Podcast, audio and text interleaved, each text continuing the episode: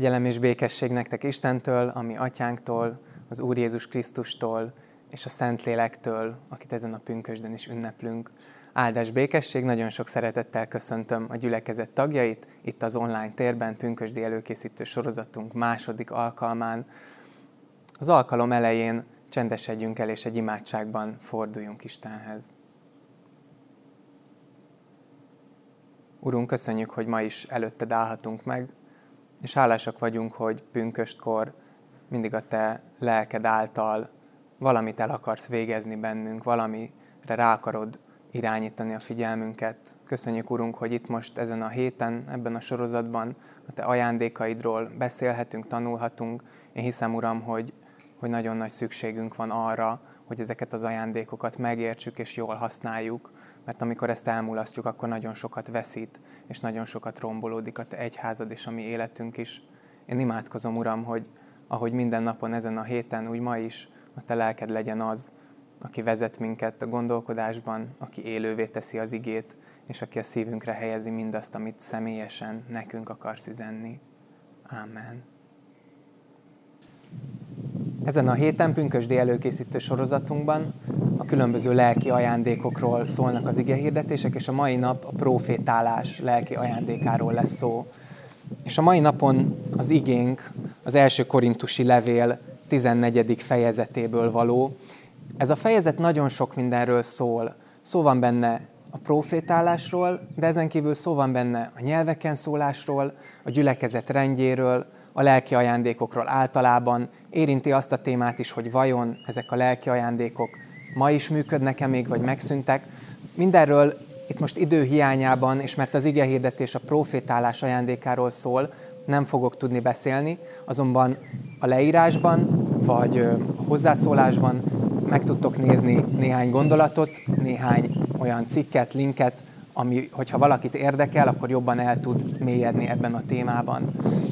Mi a mai napon viszont a profétálással fogunk foglalkozni, és így olvasom az első korintusi levél 14. fejezetéből azokat a válogatott verseket, amik erről szólnak, az első öt verset, a 23-tól a 26-ig terjedő verseket, a 29-től a 33-ig és a 36-tól a 40-ig terjedő verseket. Törekedjetek a szeretetre. Búzgon kérjétek a lelki ajándékokat, de leginkább azt, hogy profétáljatok. Mert aki nyelveken szól, nem emberekhez szól, hanem Istenhez. Nem is érti meg őt senki, mert a lélek által szól titkokat. Aki pedig profétál, emberekhez szól, és ezzel épít, bátorít, vigasztal. Aki nyelveken szól, önmagát építi. Aki pedig profétál, a gyülekezetet építi. Szeretném ugyan, ha minnyáján szólnátok nyelveken, de még inkább, ha profétálnátok, mert nagyobb az, aki profétál, mint az, aki nyelveken szól, kivéve, ha meg is magyarázza, hogy a gyülekezet is épüljön belőle. Ha tehát összejön az egész gyülekezet, és minnyáján nyelveken szólnak, és közben bemennek oda az avatlanok, vagy a hitetlenek, nem azt fogják-e mondani, hogy őrjöngtök. De ha valamennyien profétálnak, és bemegy egy hitetlen vagy avatlan, azt mindenki meggyőzi bűnös voltáról. Mindenki megítéli. És így szívének titkai nyilvánvalóvá lesznek, úgyhogy arcra borulva imádja Istent, és hirdeti, hogy Isten valóban közöttetek van. Mi következik mindezekből, testvéreim? Amikor összejöttök, kinek-kinek van zsoltára, tanítása, kinyilatkoztatása, nyelveken szólása, magyarázata, minden épüléseteket szolgálja. A proféták pedig ketten vagy hárman szóljanak, a többiek pedig ítéljék meg. De ha közben az ott ülők közül egy másik kap kinyilatkoztatást, az előző hallgasson el. Mert egyenként minnyáján profétálhattok, hogy mindenki tanuljon, és mindenki bátorítást kapjon. A profétákban lévő lélek pedig alárendeli magát a profétáknak, mert Isten nem az űrzavarnak, hanem a békességnek Istene. Vajon tőletek indult ki az Isten igéje? Vagy egyedül hozzátok jutott el? Ha valaki azt tartja magáról, hogy proféta, vagy lélektől megragadott ember, az tudja meg, hogy amit nektek írok, az az Úr parancsolata. És ha valaki ezt nem ismeri el, ne ismertessék el. Ezért testvéreim, törekedjetek a profétálásra, de a nyelveken szólást se akadályozzátok. Azonban minden illendően és rendben történjék. Volt egyszer egy király, akinek minden sikerült. Sikeres volt katonailag, sikeres volt gazdaságilag, tehetséges énekes volt, lelki ember, az úr áldása volt rajta. És ez a király egyszer, amikor az emberei hadba vonultak, ő otthon maradt a palotájában. És egyik este észrevette, hogy a szomszéd ház ablakában éppen az egyik katonájának a felesége fürdik. És olyan vágy lobbant fel benne, hogy azonnal érteküldetett, és a szobájába vitte. Pár hét múlva az asszony üzent ennek a királynak, hogy terhes. A király ekkor megpróbálta hazahívni a katonát, ő haza is jött, az asszonynak a férjét, hogy valahogy mégiscsak eltussolják ezt az ügyet, de a katona a társaival való, bajtársaival való szolidaritásból nem volt hajlandó hazamenni, hanem kint aludt a szolgákkal együtt. A király ekkor egy nagyon gonosz tervel hozakodott elő, visszaküldte a katonát a harcmezőre, ő maga vitte a levelet a hadvezérének, amiben a király megparancsolta, hogy valahogy történjen úgy az ütközet, hogy az illető ott lejje halálát, és mindez így is történt. A dolog el volt rendezve. Egyszer azonban megjelent egy ember a királynál, és Isten tudja honnan, de tudott az egész dologról. Bátran odaállt a király elé, és az életét kockáztatva szembesítette azzal, amit tett. Elmondta neki, hogy, hogy milyen undorító, amit csinált, és hogy Isten mennyire megveti őt emiatt. Elmondta neki azt is, hogy micsoda hálátlanság ez tőle Istennel szemben, akitől pedig mindent megkapott, és elmondta, hogy milyen ítélet vár rá mindezek miatt. A király ennek az embernek a szavainak a hatására összeroskadt, beismerte a bűnét, és keresni kezdte Istent, könyörögni hozzá bűnbocsánatért.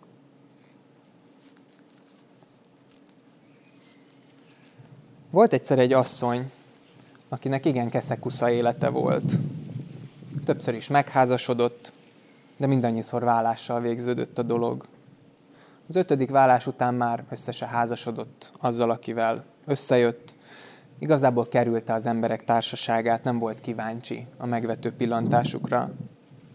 Egyszer azonban összefutott mégiscsak egy férfival, aki megszólította őt. Hangjában egy cseplenézés sem volt, hanem őszinte érdeklődés és szeretet. Megkérdezte, hogy nincs-e az asszonynál valami innivaló. Aztán beszélgetni kezdtek. A férfi elmondta, hogy, hogy ő ismeri az asszony egész életét. És az a nő először tagadni próbált, de aztán feladta, teljesen megdöbbent, hogy honnan tud ez az ember ennyi mindent. Úgy érezte, hogy, hogy átlát rajta. És azt is érezte, hogy, hogy ha valaki, akkor ez az ember bizony ismeri a békesség és a boldogság titkát, amire olyannyira szüksége van. Így megkérte őt, hogy árulja el neki is. A férfi elmondta, hogy az, amit, vagy inkább akit a nő keres, Jézus Krisztusnak hívják. Egyszer egy gyülekezetben a lelkész megállt ige hirdetés közben. Valami ilyesmit mondott. Nem készültem ezzel előre, de úgy érzem, hogy, hogy Isten most arra indít, hogy elmondjam. Van itt most valaki, aki éppen most hagyta ott a családját és a gyermekeit. Ha ez így van, akkor hadd mondjam neked, hogy Istennek az az akarata, hogy visszatérj a családodhoz, és kövesd Isten útmutatását az életedben. A lesötétített karzaton ült egy férfi, aki néhány perccel korábban érkezett be az alkalomra. Az Isten tisztelet végén lement, és elmondta, hogy mindez szóról szóra így igaz, és elkezdte keresni Istent. Mi a közös ebben a három történetben? Az első kettő a Bibliából való. Az első az Ószövetségi Dávid király története Becsabéval, Sámuel második könyvének 11.-12. fejezetében olvashatunk róla. A második egy új szövetségi történet, Jézus és a samáriai asszony találkozása János evangéliumának negyedik fejezetéből. A harmadikat egy ma élő professzor meséli el. Mi a közös ezekben a történetekben? Az, hogy mind a három a profétálás lelki ajándékáról szól. Hogy mind a háromban valamilyen módon ennek az ajándéknak a használata jelenik meg. Mert miről szól a profétálás? A köznyelvben nagyon gyakran úgy használjuk ezt a szót, hogy a proféta az, aki megmondja a jövőt, és a szerepjátékok világában is vannak proféták, akik előre megmondják, hogy mi történt. Lehetséges, hogy a proféta a jövőt is megmondja, azonban a lényeg nem ez. A profétálás lényege az abban áll, hogy amikor valamit az Isten lelke spontán módon felhoz benned, hogyha érzed, hogy valamire az ő lelke indít, hogy valamit meg kell mondanod valakinek, hogy Isten szólni akar, valamit nagyon a szívedre helyez, akkor azt kimondod. A profétálás ajándéka erről szól, hogy amikor figyelsz az Isten lelkének a mozdulására, akkor engedsz neki, és megmondod azt az üzenetet, amit az Isten rád bízott. Dávid király történetében Nátán volt ez a proféta, akinek Isten valamilyen módon a tudomására hozta mindazt, amit Dávid tett, és ő engedelmeskedett, és az életét kockára téve megmondta ezt a királynak. És a szavának hála, ez a király nem bukott el, nem egy tragikus hős lett, hanem az egyik legnagyobb hívő példa előttünk. Jézus a második történetben valahonnan ismerte az asszony életét, és miből állt ez a profétaság? Abból, hogy úgy vezette a beszélgetést, hogy ezt a tudást, ezt valahogy szeretettel arra irányította az asszonyt, hogy egy ponton maga az asszony is felkiáltott, hogy Uram, te proféta vagy, honnan tudod ezeket a dolgokat, míg aztán végül Jézus azzal tudta zárni a beszélgetést, hogy, hogy bizonyságot tett arról a legfontosabb dologról, aminek az, amire az asszonynak szüksége van, az örök élet titkáról, Jézus Krisztusról.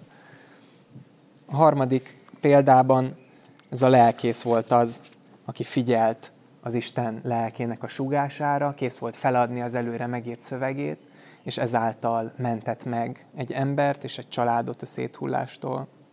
A profétálás ajándéka valójában ennyire egyszerű. Sokan, amikor a profétálást halljuk, valami nagyon extrém dolog jut az eszünkbe, vagy a jövő megmondása, vagy valamilyen extatikus, remegős, térdre hullós, magánkívüli állapot ijesztőnek találjuk ezt. Mi az, hogy profétaság? Van, van még ilyen most? Jó, lehet, hogy régen egyszer volt egy más kultúrában, egy más világban, de most itt mi ez a profétaság? Lehet, hogy a régiek megadja, de régieknek megadta Isten, de én ki vagyok, hogy ilyet tegyek? És az a helyzet, hogy ezért fontos, hogy az új szövetség tanítását lássuk, hogy a profétálás az nem egy ilyen extatikus, tudatonkon kívül levő dolog. Aki profétál, az nagyon is a tudatánál van. Pálapostól a felolvasott szakaszban, a Korintusi Levél 14. fejezetében éppen ezért feddi, inti meg ezt a gyülekezetet, mert így gyakorolták a profétálást, hogy mindenki valamilyen transzállapotba vélt esni, mindenki mondta a magáét, miközben egyáltalán nem figyelt arra, hogy ki van ott mellette, egyáltalán nem figyelt arra, aki éppen bejött a gyülekezetből be, és azt se tudta, hogy mi van, egyáltalán nem figyelt arra, hogy mindezzel mit tesz. És Pál ezért hangsúlyozza ebben a fejezetben, hogy Isten nem a zűrzavar, hanem a békességnek, a rendnek az Istene. És ezért hangzik el ebben a fejezetben hétszer is az a kulcskifejezés, hogy a lelki ajándékok célja, a profétálás célja az építés. Az, hogy egymásra figyelve, a másik testvéremre, a másik nem testvéremre, a másik emberre, a gyülekezetre figyelve, szeretetben tegyem a profétálást. Nem kikapcsolja Isten lelke az én agyamat és tudatomat, hanem valamit súg nekem, amit megérzek az ösztöneimmel, érzéseimmel, a Szentlélek bennem munkálkodása által, az eszemmel felfogva, ezt kimondom a másiknak. Ezt jelenti a profétálás. Lehet, hogy ez az üzenet valamilyen figyelmeztetés, szembesítés lesz, mint mondjuk Nátán esetében, vagy itt is írja Pál, hogy ha bejön valaki, és a proféták megmondják az ő bűnét, akkor utána térdre borulva dicséri az Isten. Lehet, hogy ez valamilyen építés, bátorító üzenet, hogy látom, hogy a másik össze van zuhanva, és érzem, hogy Isten arra indít, hogy most ezt feltétlenül mondjam meg neki. Mert hogyha nem mondom meg, akkor ő lesz szegényebb. És a lényeg, hogy ez az egész szeretetben történjen a másik ember javát épülését munkája. És még egy figyelmeztetés van itt az igében, Pál szavaiban, a profétálással kapcsolatban, mégpedig az, hogy a profétálás sosem mondhat ellent az Isten igéjének. A három történetben mindenhol olyan dolgokra szólították föl a másikat, ami egyezett Istennek korábban kijelentett akaratával. A Mózesi törvényben, az Ószövetségben, a lelkész esetében, meg nyilvánvalóan az egész Bibliában sehol sem mondott ennek ellent. És a profétálás lényege is éppen ez. Nem az, hogy valamilyen új kijelentést hozzunk Istentől, hanem hogy ami az igében le van írva, azt Isten lelke személyesen, aktuálissá, élővé teszi egy konkrét helyzetben. Azt mondja Pál, hogy miután a proféták szólnak, szóltak, a többiek ítéljék meg. Tegyék az ige mérlegére. Majd miután mindent leírt, az ige, ige szakasz a fejezet végén Pálapostól ezzel zár, ha valaki azt tartja magáról, hogy proféta, vagy a lélektől megragadott ember, akkor tudja meg, hogy amit nektek írok, az az Úr parancsolata. És ha valaki ezt nem ismeri el, az ne ismertessék el. Vagyis azt mondja Pál, hogy leírta ezt a figyelmeztetést, hogy ne őrjöngetek, figyeljetek egymásra, és azt mondja, hogy ha valaki azt mondaná, hogy de én proféta vagyok, hát nekem Pál nem mondja meg, hogy mit mond az Isten, hiszen hozzám is szól, akkor azt mondja Pál, hogy nem, nem, a profétálás nem egyenérték az Úr parancsolatával, amit Jézus ránk hagyott, ami az igében benne van, amit egyébként Pál is, mint Jézus Krisztus apostola leír, és ma szentírásként van előttünk. És ez egy nagyon-nagyon fontos üzenet, hogy, hogy egyszerűen a kettő más kategória. Az Isten igéje az az elefánt, a profétálás az a bolha.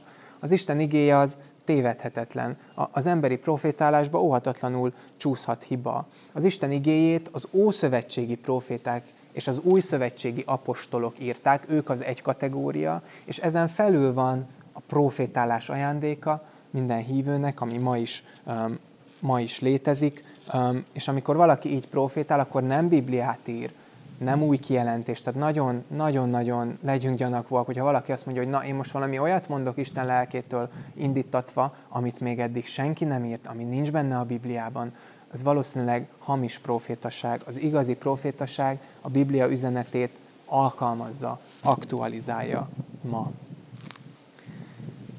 Foglaljunk össze, három történetet mondtam el, kettő a Bibliából, egy ószövetségi Dávid történet, amikor Nátán proféta meginti, a másik egy új szövetségi Jézus és a Samária asszony beszélgetés, ahol a Samária asszony ezt mondja, hogy Uram, te proféta vagy, és aztán ez a beszélgetés vezet az életének a megváltozásához. A harmadik pedig egy lelkészről szól, aki Isten lelkétől indítatva valami olyat tudott mondani egy embernek, ami megmentette őt és a családját is a széteséstől.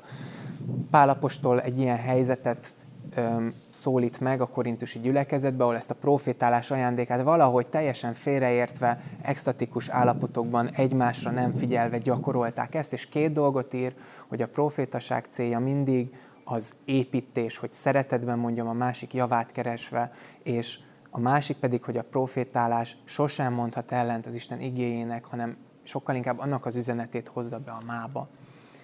Mit üzen nekünk mindez ma? Mit üzen neked, Jézus Krisztus ma élő 21. századi református vagy más felekezetű követőjének?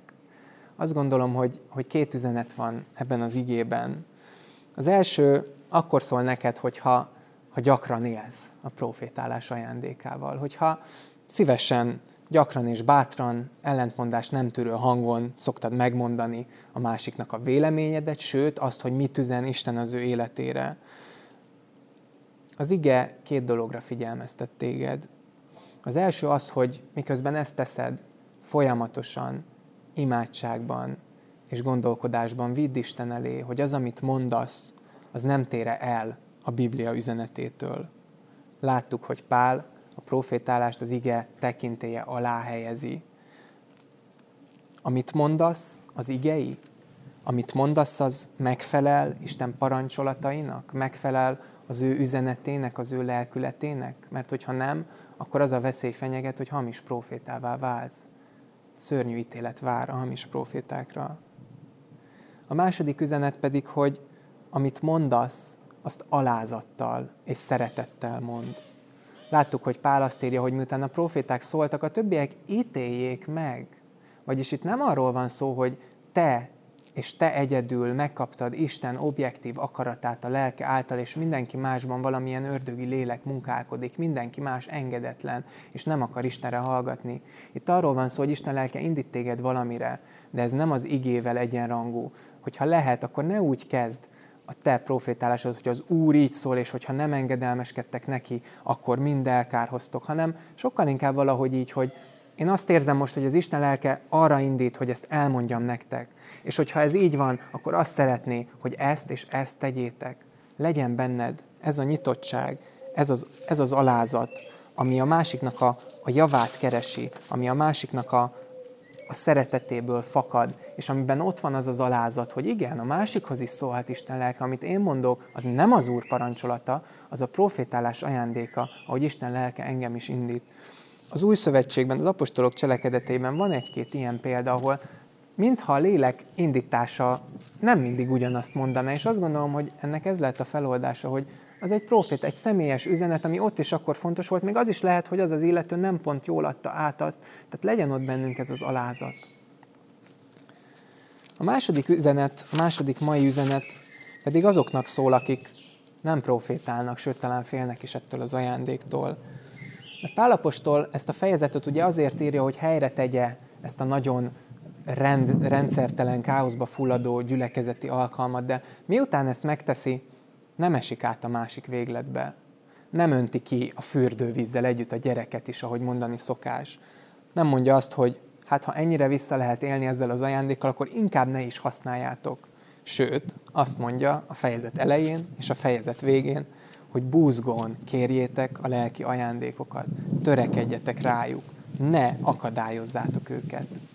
Lehet, hogy ez a második üzenet nekünk reformátusoknak még fontosabb, mert azt gondolom, hogy minnyáján estünk már ebbe a, ebbe a hibába, hogy igen, mi, mi reformátusok vagyunk, mi Calvin követői vagyunk, intellektuálisak, értelmiségiek, dogmatikailag helyesek, csak közben az Isten lelkének az indításaira, az ő finom üzeneteire nem figyelünk.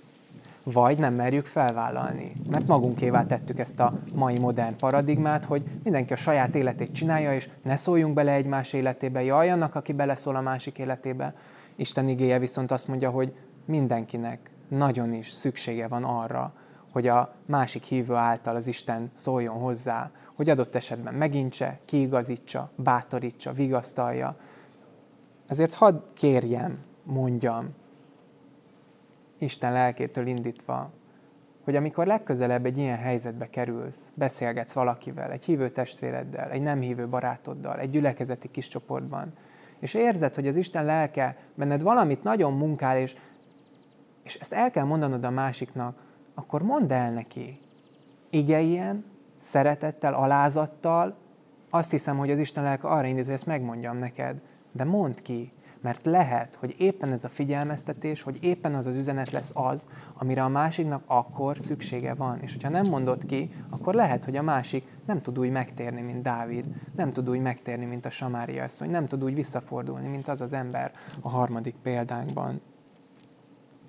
Ha pedig gyakran érzel ilyet, ha pedig gyakran érzed Isten lelkének ezt az indítatását, ha pedig felelősségednek érzed ezt, és bátran teszed, akkor lehet, hogy a profétálás lelki ajándékát kaptad. Élj vele, arra biztatlak, hogy fejlődj ebben, használd ezt bölcsen, igeien, szeretettel, határozottan, mert rajtad keresztül az Isten lelke nagyon fontos dolgokat üzen a többieknek és a gyülekezetnek. Isten adja, hogy a lelki ajándékok és így a profétálás lelki ajándéka is áldást hozzon a gyülekezeteinkbe és az egyéni személyes életünkbe is. Amen. Imádkozzunk.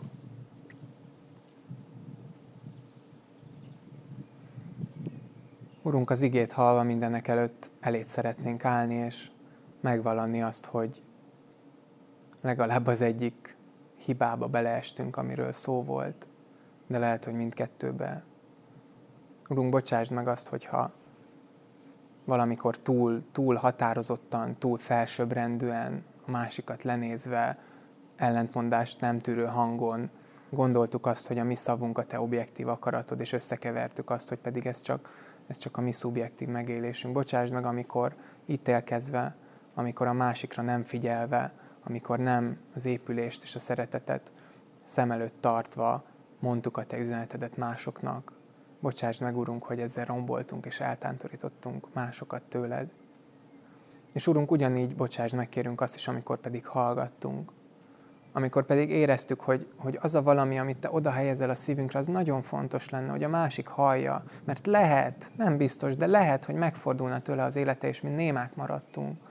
Bocsásd meg, Urunk, hogy ennyire gyenge, esetlen és bűnös szolgáid vagyunk.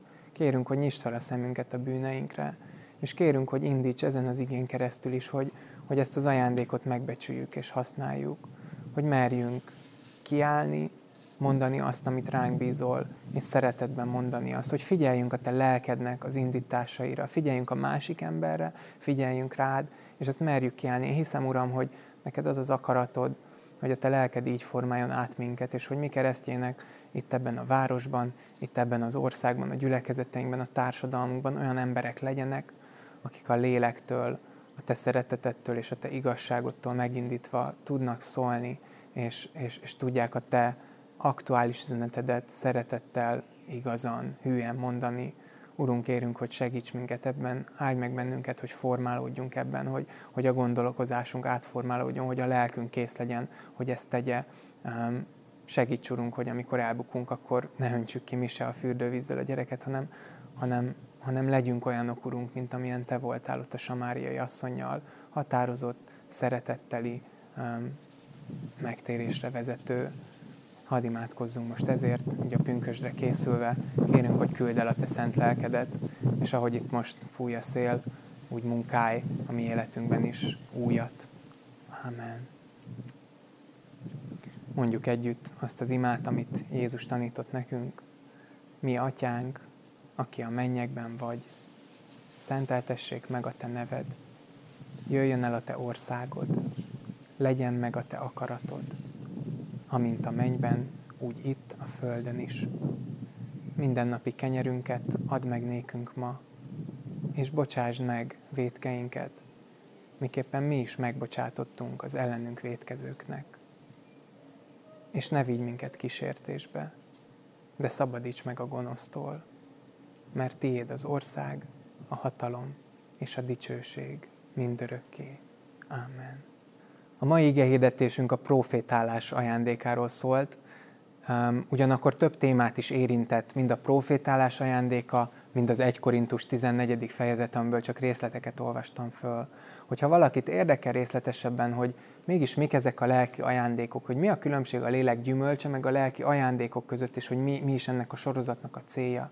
Ha valakit érdekel az a vita, mert vannak, akik úgy gondolják, hogy a lelki ajándékok egy része, a csodás ajándékok ma már nem működnek, mások pedig igen, és vannak, akik úgy gondolják, hogy ezek ma is élő ajándékok. Hogyha érdekel ez a vita, vagy hogyha érdekel a nyelveken szólás ajándéka, amiről itt az igében, az 1 Korintus 14-ben vastagon szó van, de a sorozatban nem kap helyet, akkor ajánlom, hogy vagy a, a videó leírásánál, vagy a, vagy a hozzászólásokba ki fogunk tenni néhány gondolatot, néhány cikket, olvasnivalót, hogyha szívesen keresed ebben az Isten akaratát, akkor jó szívvel ajánljuk ezeket olvasásra. Az Úr Jézus Krisztus kegyelme, az Atya Isten szeretete és a Szentlélek megújító közössége legyen és maradjon minnyájunkkal.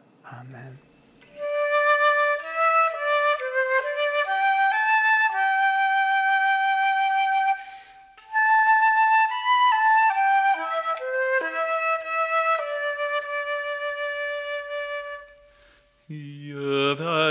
Teremtő szent lélek,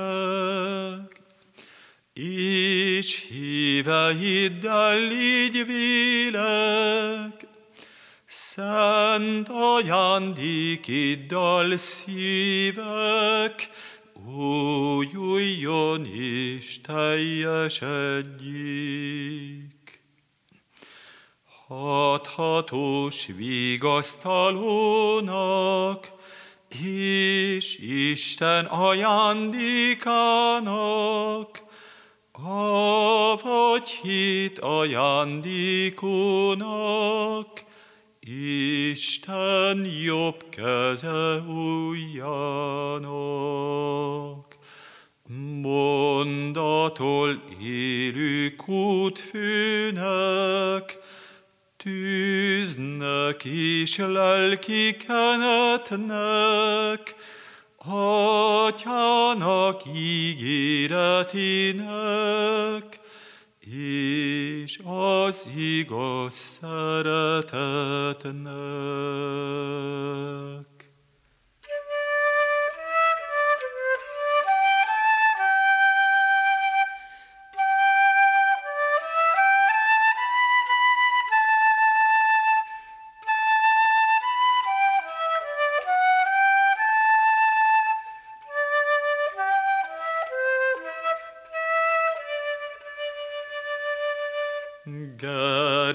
Gerjesz világot helmünkben, Önts szeretetet szívünkben, Erősíts minket hitünkben, és nagy erőtlenségünkben.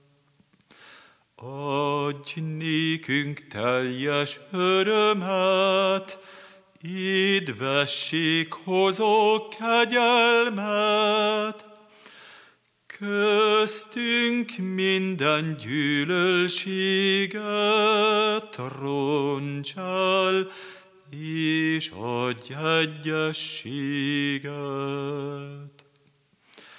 Távoztasd ellenségünket, és add meg békességünket, mindenkor vezérelj minket, utálhassuk bűneinket. Adjad ismernünk az atyát, és az ő szülött fiát, és hinnünk, hogy mindkettőtől szentül származol vég nélkül.